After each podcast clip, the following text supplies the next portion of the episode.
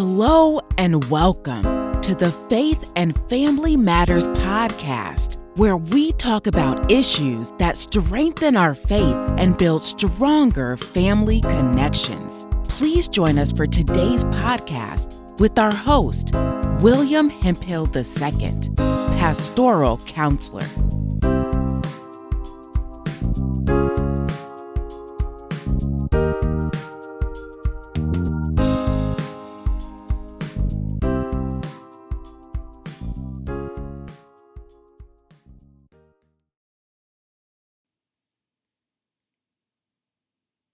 Hello, everybody. This is William Hemphill, pastoral counselor, here with another episode of the Faith and Family Matters podcast, where we talk about issues dealing with faith, with family, with mental health, and with society.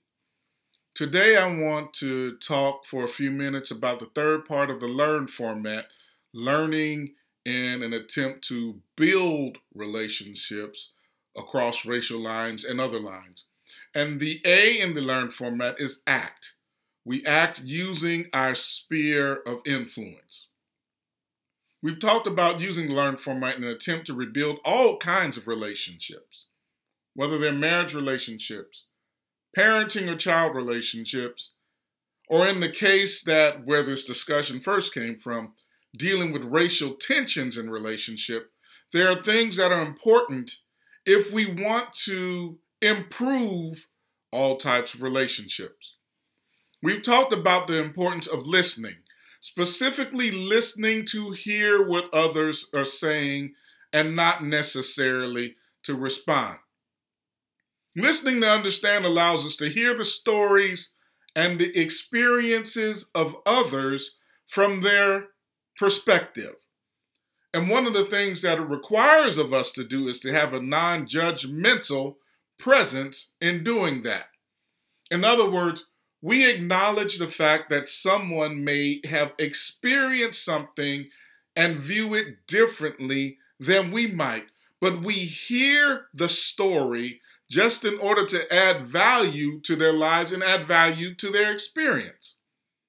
That gets to the second part of learn empathy. I like to say that when we empathize with someone, we place ourselves in their shoes, in their experiences, so we can feel their emotions, their joy, and even in their pain. We look at our own experiences to see how we can find ways to identify with others. I like to say in many cases, it's like doing the golden rule doing unto others as we would have them do unto us. And so, with empathy, we can begin to understand, feel someone's pain, experience someone's joy, and be able to walk with them. So, today, we want to talk about acting using our sphere of influence. And I want to start with a story about the power of acting. And it comes from the Bible. In the book of John, Jesus had finished crossing the Sea of Tiberias, and the crowds were gathered, and they're listening to Jesus do his teaching about the kingdom of God. It is starting to get late, and disciples and Jesus realize that the people have had nothing to eat. And so I believe the disciples wanted to disperse the crowd so they could go get something to eat. But then Jesus said there was food here. Well, there was food because there was a boy with two fish and five loaves of bread. Now, two fish and five loaves of bread does not seem like a lot. But because this boy was willing to give his two fish and five loaves to Jesus, Jesus was able to pray over the food. Then the disciples distributed the food. All were fed, and then there were baskets left over for them to eat.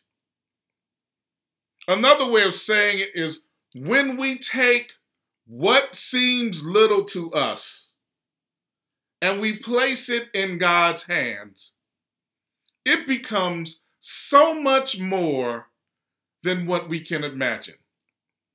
A little boy acted by giving his two fish and five loaves of bread, and many were blessed because of it. When we're dealing with struggles of racial oppression in our country, I like to say listening to stories is a first step.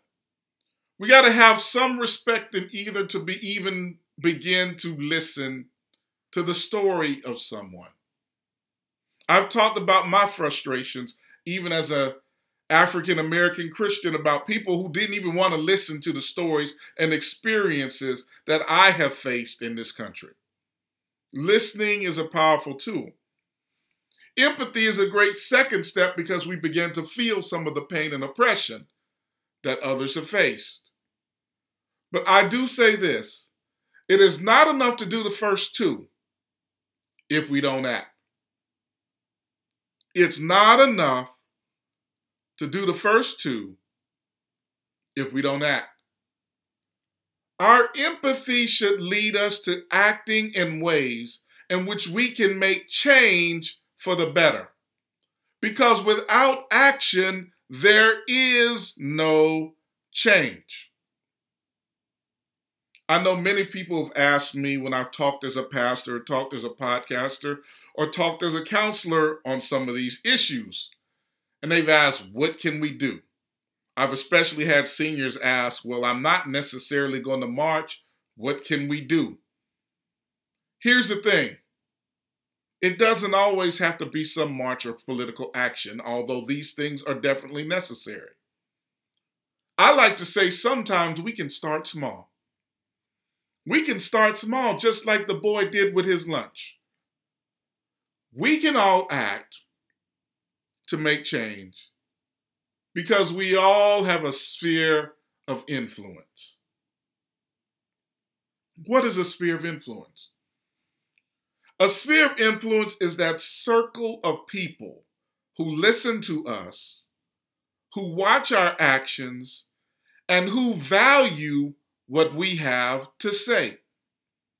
It is that group of people that have some admiration for us or that respect us because of who we are, or maybe because of our position, or because of our achievements in life. In other words, it's people we have relationship with for some reason. It's that group of people we spent days, months, weeks, years getting to know them and them getting to know us. We all have a sphere of influence, and I believe it is that group where our actions for advocacy and change can start. I know someone who recently decided to do a Facebook Live or broadcast on Facebook. They wanted to talk about mental health in the midst of a pandemic and the racial tensions that were being caused. Did they go and do a march? No. Did they necessarily join an organization? Not at that particular time. They were wondering what they could do because they even didn't have a lot of money, but they knew how to create a Facebook Live. So that's what they did. They operated in their sphere of influence and did what they could do. Maybe you can't do a Facebook Live, but you can write a letter to a congressman. Maybe you can't write a letter to a congressman or march, but you can sit around the dinner table and talk to your friends and family. Maybe you can't do any of those, but you make a certain amount of money. And so maybe you can target your money and to spend in the businesses that promote racial awareness or do not discriminate against people. All of us can do something. Maybe we can find organizations that we partner with to make a difference in the lives of others. I know one of the organizations that I personally have contributed to over the years and partnered with is the United Methodist Committee on Relief, UMCOR as we call them. This organization often allows my church, which is a small church, and other people to take their small dollars and give it to an organization where it is multiplied to help others in times of disaster. Again, my church is not big, but when we partner with others, we can make a big difference. Just like the boy with the two fish and the five loaves of bread. He partnered with Jesus and the disciples, and they made a big difference together. Another way of saying it is that we all have power. We all have the capability to make a difference if we start in our own sphere of influence or circle. I like to say this great movements often start out as work in small locations. I have a friend who's a pastor that says great movements often start as grassroots movements. In other words, the people begin moving and embracing their power and doing things to make change. All of us can do something. It might be challenging a coworker on a microaggression. It might be reading a book that challenges our thoughts about race and humanity. It might be talking to a family member or having the courage to talk to a family member and say, you know what, I used to think that way, but I don't necessarily think this way anymore. Whatever the decision is, we all have the power to begin to make change and to make a difference. So, my encouragement today then is just to start. Start by listening to the stories to others. Embrace their stories. Listen with empathy, placing ourselves in their shoes and asking us, how would it feel like if we suffered in the same way? And then we begin to act with courage within our sphere of influence. Here's the thing I do believe that as we partner with God and use our sphere of influence, that our influence will begin to expand. Act knowing that even a small thing done can make a big difference. Act knowing that you have power and that you can make a change for the better and for the betterment of people and for the betterment of our country.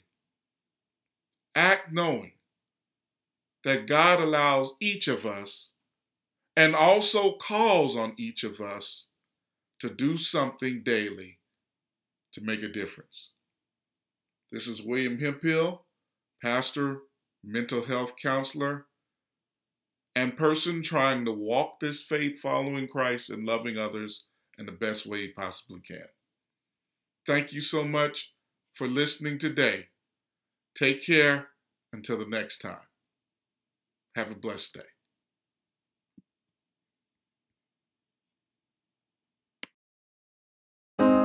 Thank you for joining us for today's podcast. We hope that the show has been a blessing to you. If you would like more information on personal counseling, couples counseling, adoptive family counseling, or other products and services, please go to ffeonline.org. For questions about the show, please email us at faith and family matters podcast at gmail.com.